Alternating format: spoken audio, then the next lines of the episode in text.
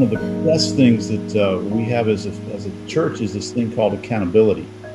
And uh, well, let me just read. Uh, this is the service um, intro to, to the service of Ash Wednesday, which is the beginning of Lent. And, and the, the, the priest, um, whoever's leading the service, uh, will say, I invite you, therefore, in the name of the church, to the observance of the Holy Lent by self examination and repentance, by prayer, fasting, and almsgiving, by reading and meditating on God's holy word. And this is all of these things are things that are so important for our Christian faith, our journey, um, our walk with the Lord. Uh, but to do this alone uh, is very limiting. Uh, for example, self examination, that's something we can do. But if you would do that with somebody else and, and have them be open and honest with you, and you're open and honest with them, um, how deep you can go to be able to see where you need to improve or work on in your Christian life. So doing this by yourself is, is really tough. Um, but doing it with a group of people and especially a, a loving community, um, I think is crucial in our journey with the Lord. Hmm, very good. What are what are your experiences? What what have you seen in the past? Or uh, I, I, that you're you're you are not Anglican, is that correct, Keith? I, I grew up not Anglican, but uh, I'm one of the most influenced uh, non Anglicans in history, I think, because most of my heroes are that way. what do you see as the importance of going into Lenten and some of the Lenten practices over the years, perhaps from a distance, or perhaps you've been moving towards it more? A, a number of different things. You know, when, when you grow up non-Anglican, you're told, and in fact, a lot of my evangelical Anglican friends are told this as well, that it's Catholic or it's secondary or it's or it's works righteousness. And of course, you know, it's interesting. Most of the people who do that actually are happy to celebrate Christmas but don't want to touch Advent. They're happy to have Easter Sunday but not touch Lent. They're, and, and, indeed, some of them are even happy to do evangelism and tell you about their numbers, but not really talk about sin. And I think you know, the beauty of the church's year is that it gives us rhythm, and that's what that's the number one thing I learned um, during my darkest times of doubt as a student, uh, going into Durham Cathedral, you know, every week, was that I was here. I found rhythm. Here I find, you know, here I found a, a, a, a big picture of Christianity that allowed for all those things, and and for many of us, whether it's coronavirus linked or whether it's just in the life, we're early in the life of faith, or maybe jaded in the life of faith. I think, I think Lent is an it's an it's an important opportunity uh, for for for us to, in the same way as at Christmas we focus on Christ's birth, to actually focus on repentance and being satisfied in Christ and denying ourselves things uh, and giving more time to, to prayer and to penitentiary, prayer. Archbishop, what are what are some key elements as you see it? You mentioned Ash Ash Wednesday that's coming up. Uh, some people just know it as that time where you, you know, put ashes and a cross on your forehead. What do you see some of the key elements of of a Lenten practice, what we would call a Lenten practice? First, the, the Ash Wednesday service is a great reminder that uh, these mortal bodies uh, will one day be gone, and that what's important is what's happening in our soul and, and in our spirits. And so Lent uh, to me is uh, has always been a time to uh, to set aside more time for prayer, more time for studying God's Word, uh, be more intentional about my fasting, um, and it's things that that would draw me closer to the to the Lord. Uh, we often talked about giving up things, and uh, and some people give up candy and give up certain foods or um, and that's it almost it's almost gotten trivialized to you know well I'm going to get on a better diet or, or, something like and that's all good and well if if it's done for spiritual reasons uh, but really the idea is to give up certain sins and obviously eating certain foods can can become that way especially if we're addicted to it uh, so so to have this self-examination what sin in my life do I need to change am I getting angry and not resolving it am I gossiping uh, slandering um, are there certain desires of the flesh? Maybe it is food, maybe it's uh, sexual lust, whatever it might be. Uh, that I that I focus on giving that up um, and and turning from those things in repentance and following the Lord.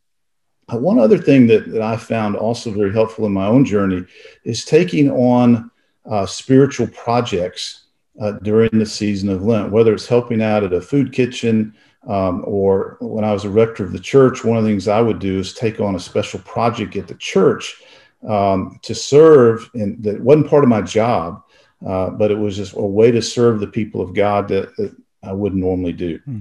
So, so, I don't know if that's helpful or not, but those are some of the things that I found uh, very helpful for Lent. What are some th- ways that you recommend a posture and a way of going into it as a worship leader, uh, and or songs that you think lend well to this time, uh, this forty year period? 40 day period? I think all things begin personally. You asked me once about about about encourage, you know, what, what songs families should be singing, and I said nobody should be getting up on stage and leading their churches if they're not first of all singing in their home. So I think for all of us, integrity demands it of us, and certainly the the accusing world right now and culture demands rightly that it begins with that. So that's the first thing. Uh, the second thing, the second thing I would say um, is is is it should it should represent the whole orb of our services. And so you Anglicans, you Anglicans are the are the blessed ones, um, or as John Calvin wouldn't have said, the lucky ones. And uh, because you guys have got this wonderful resource in your in your book in your common prayer book, um, and it's a really good season to dig into that. Uh, you know, and, and, use the liturgies and use the prayers. Um, so I would say if ever you want to do a little bit more of that, um, that's a great thing. Uh, and then, of course, in our songs, and I think we've talked in the show before about the importance of not just singing about the things that bring us immediate happiness or immediate sense of positive self actualization. And uh, one song that we're using as our theme song, um, if you'll excuse me, because because we because we wrote it, um, is, is is my worth is not in what I own, and and that song just covers a lot of these basic themes of, of, of, Lent. My worth is not in what I own, not in the strength of flesh and bone, but in the costly wounds of love at the cross. So it's reminding us of the helplessness of our flesh and bone. Uh, the second thing, which takes it a little bit further, is it, it, reminds us that as summer flowers we fade and die, as, as, as, as reflecting again in many of the Archbishop's things, is, is that our own mortality that will, that that um, th- this life is, is is is so very short. I here last weekend morning with my friend, who's who also is, who who our mutual friend was a 43 year old uh, father of three. Uh, with a perfect health track record, three years younger than me, who who dropped with a heart attack last weekend, and just rem- a reminder of the of the the futility of life. The chorus of the song says, I rejoice in my Redeemer, greatest treasure, wellspring of my soul. I will trust in him no other. My soul is satisfied in him alone. And I so wish, I so wish my soul was satisfied in Christ alone. You know, for all we've written about it, my, our heart, you know, prone to wonder, Lord, do you feel it? Prone to leave, leave the God I love. And it's only one o'clock. It's only one o'clock here in, in the UK, and it's um, it's fallen a lot uh, this day. So, and then the final verse says, Two wonders here that I confess my worth and my unworthiness, uh, my value fixed, my ransom paid. And so that, that again, takes just a, a, another theme, allows us to pause and realize the, the value of our life, but the unworthiness of our life those of you who are intelligent hymn writers will know that I actually stole that line from Elizabeth Clephane, who was a 19th century writer. Legally stole it, but it was still it was still pure theft in the creative sense of the word. Uh, but I think most of all, just a song that keeps this leitmotif of at the cross, constantly bringing us back there. Uh, if for no other reason than than Easter Sunday, and indeed each of our Sundays, is all the sweeter as we think about Christ's own. But but again, our our our the, the the natural place that we go to in our modern culture, and certainly with the songs we're singing, is to go to is to go to almost unjustified rejoicing all the time. And I'm not sure that's serving our congregations. I'm not sure it's serving them in the midst of a pandemic. I'm not sure it's serving them in a cynical culture who are constantly trying to caricature Christianity as oversimplistic answers to difficult questions. But I think Christ, in the model that he set for us and in the journey that he went to the cross, above anyone else in human history, offers us something deeper. So I think it should ca- I think it should characterize our prayers and our worship and our songs. I actually had to send a list of our hymns for BBC. BBC called me yesterday and asked us for our list of our Lenten hymns. So I'm happy to leave them on the program for you. You probably don't want me to read them out, but I, will certainly we'll certainly send you those. And if people want some suggestions, that, that makes it certainly that there's there's 12 of them, and you can you can certainly feel free to use those, and we'll make those available to all our friends in Anglican churches around the world. So.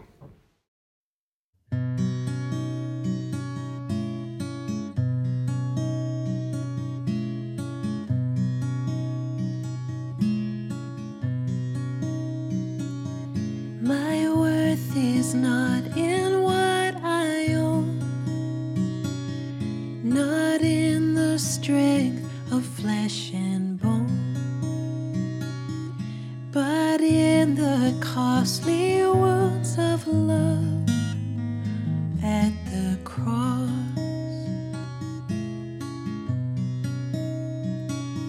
My worth is not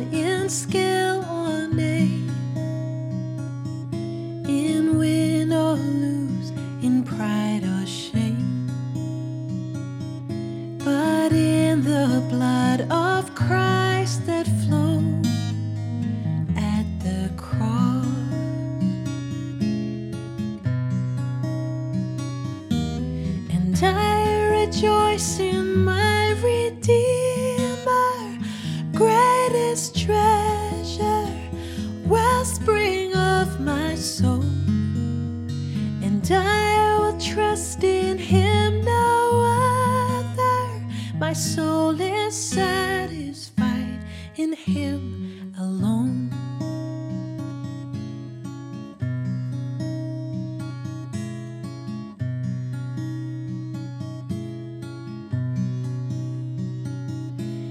summer flowers, we fade and die. Fame, youth, and beauty hurry by. But life eternal calls to us at the cross.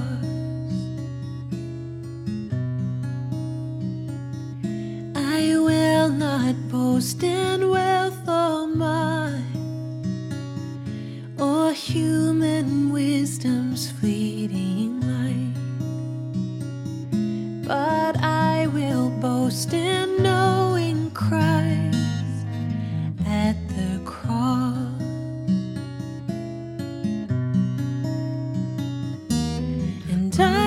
rejoice in my Redeemer, greatest treasure, wellspring of my soul. And I will trust in him no other. My soul is satisfied in him alone.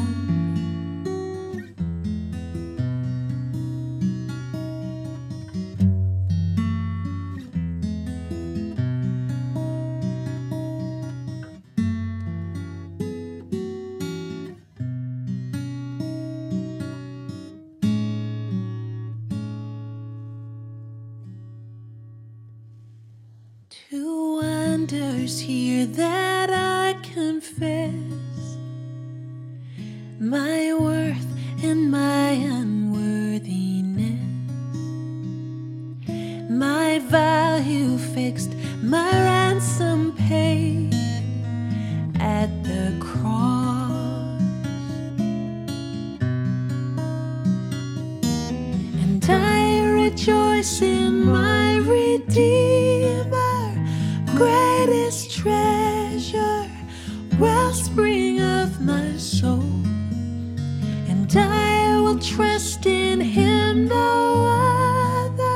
My soul is satisfied in Him alone.